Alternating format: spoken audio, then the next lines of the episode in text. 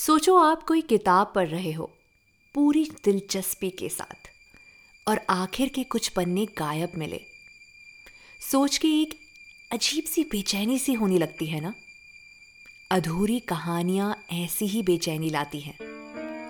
शायद इसीलिए आजकल हम जब भी कोई टीवी शो या मूवी भी देखते हैं तो उसे एक बार में ख़त्म कर देते हैं, क्योंकि अधूरी कहानी की घुटन आपको सोने नहीं देती।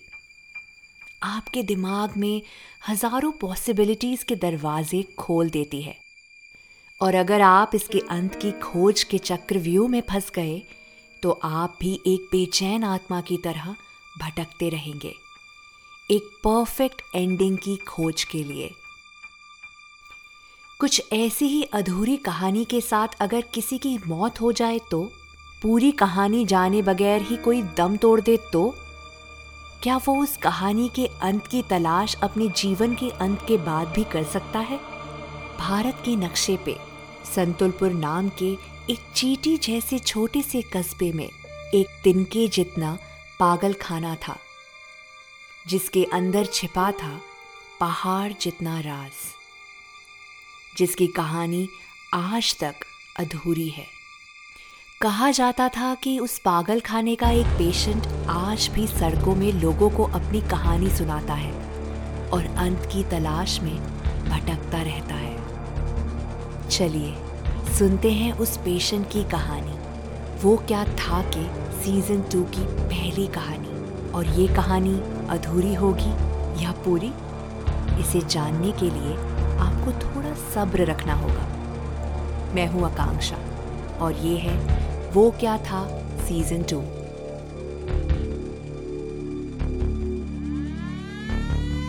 अलार्म सुन रहे हैं ना आप?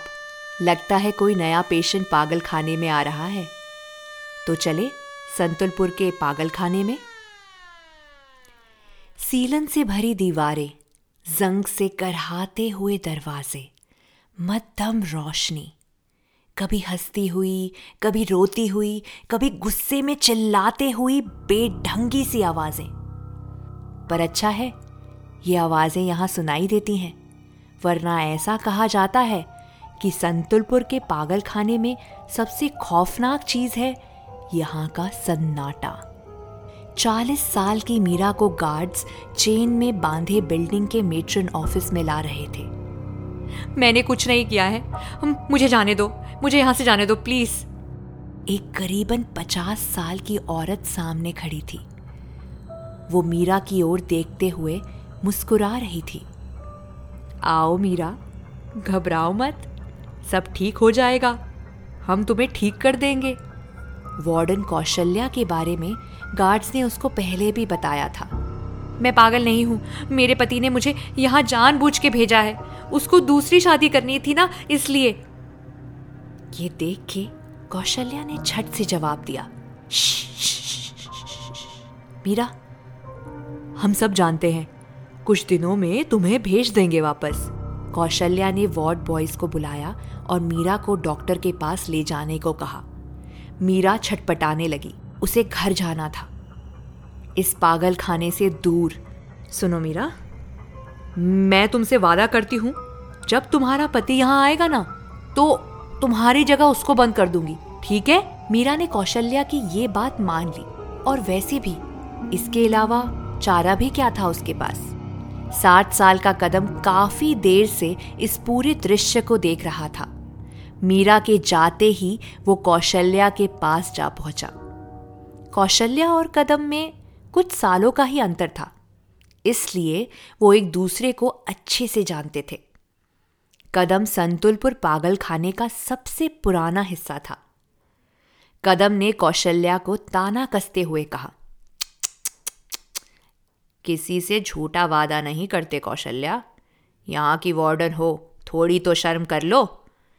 ये सुनते ही कौशल्या ने झट से जवाब दिया, मैंने उससे झूठ नहीं बोला कदम जी। उसका पति वैसे भी यहाँ कभी नहीं आएगा। कदम कौशल्या के इस दावे पे शक करते हुए बोला, तुम ऐसा दावा कैसे कर सकती हो? कौशल्या ने कदम की आँखों में घूरते हुए कहा, क्योंकि कदम उसका कत्ल हो गया है और वो कत्ल मीरा ने किया है। कदम का गला ये सुनते ही सूख गया।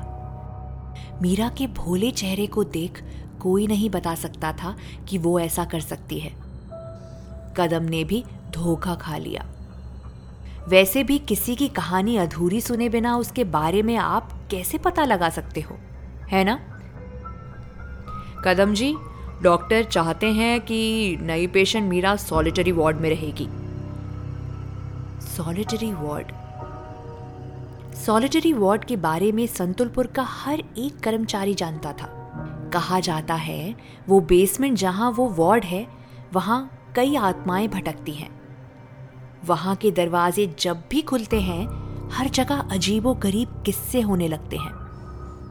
कदम को इसी चीज़ का खौफ था, उसने कौशल्या को समझाते हुए कहा। वहाँ नहीं जा सकते कौशल्या, वहाँ ठीक नहीं है, वो कमरा बंद रहता है, और बंद कमरों को बंद रखना ही ठीक होता है, समझी?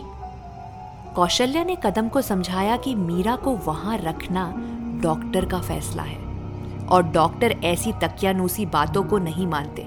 कदम ने कौशल्या से पूछा कि, जो वार्ड इतने सालों से बंद था, उसको आज क्यों खोला जा रहा है?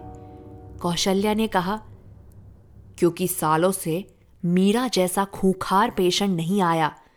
तुम्हें पता है, उसने अपने पति के टुकड़े टुकड़े कर दिए और शहर के अलग अलग कोनों में उन्हें दफना दिया। इसलिए आज उस सेल को खोलना ही पड़ेगा, कदम जी। कदम ने कौशल्या को चेतावनी दी। खोल दूँगा, पर याद रखना, कौशल्या, सॉलिटरी वार्ड के दरवाजे खुलते ही इस पागल खाने का माहौल बदल जाता है। दरअसल कदम इसी पागल खाने में पला बड़ा था। उसके पिता भी यहाँ एक पेशेंट ही थे। तब से लेके आज तक कदम यही है। आज सालों बाद जब वो वार्ड खुल रहा था उसे अपने पिता की डरावनी आवाज़ सुनाई देने लगी। कदम कदम कहानी का अंत तो सुन लो। कदम कदम कहा हो तुम? कदम आ, कदम कहानी का अंत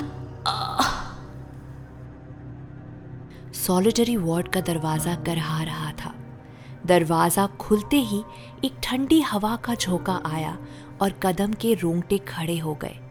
मानो वो झोंका कदम को चेतावनी देने आया हो। इससे पहले कदम कुछ और सोचता, मीरा गिड़गिड़ाने लगी। मुझे यहाँ नहीं रहना। मैं पागल नहीं हूँ। मुझे छोड़ दो, प्लीज़। कदम ने जल्दी से सॉलिटरी वार्ड का दरवाज़ा खोला और मीरा को अंदर डाल दिया एक सेल में। बाहर निकलते ही कौशल्या ने कदम को समझाया कि वो मीरा से नहीं मिलेंगे।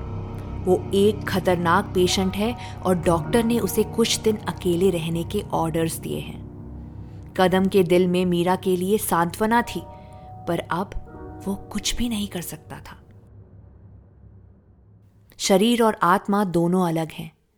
हमें लगता है शरीर में आत्मा है, पर दरअसल आत्मा में शरीर होता है और आत्मा अधूरी कहानी को पूरा करने की कसक हमेशा लिए रहती है। कदम सॉलिटरी वार्ड से दूर तो था। पर उसकी आत्मा उस अंधेरे सॉलिटरी वार्ड की सीली हुई दीवारों में चेहरे ढूंढ रही थी और तभी देर रात कदम के कमरे में एक आहट हुई। कदम जी कदम जी, मुझे यहाँ से ले जाओ। कौन है वहाँ? कौन है? उसे मीरा की आवाज़ अपने कमरे में सुनाई दे रही थी।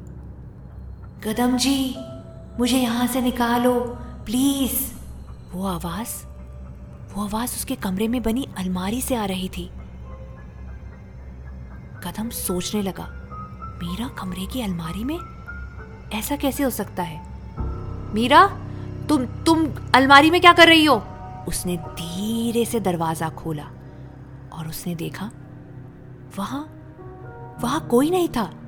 उसने एक और बार आवाज़ लगाई, मीरा मीरा, तुम तुम कहाँ हो मीरा?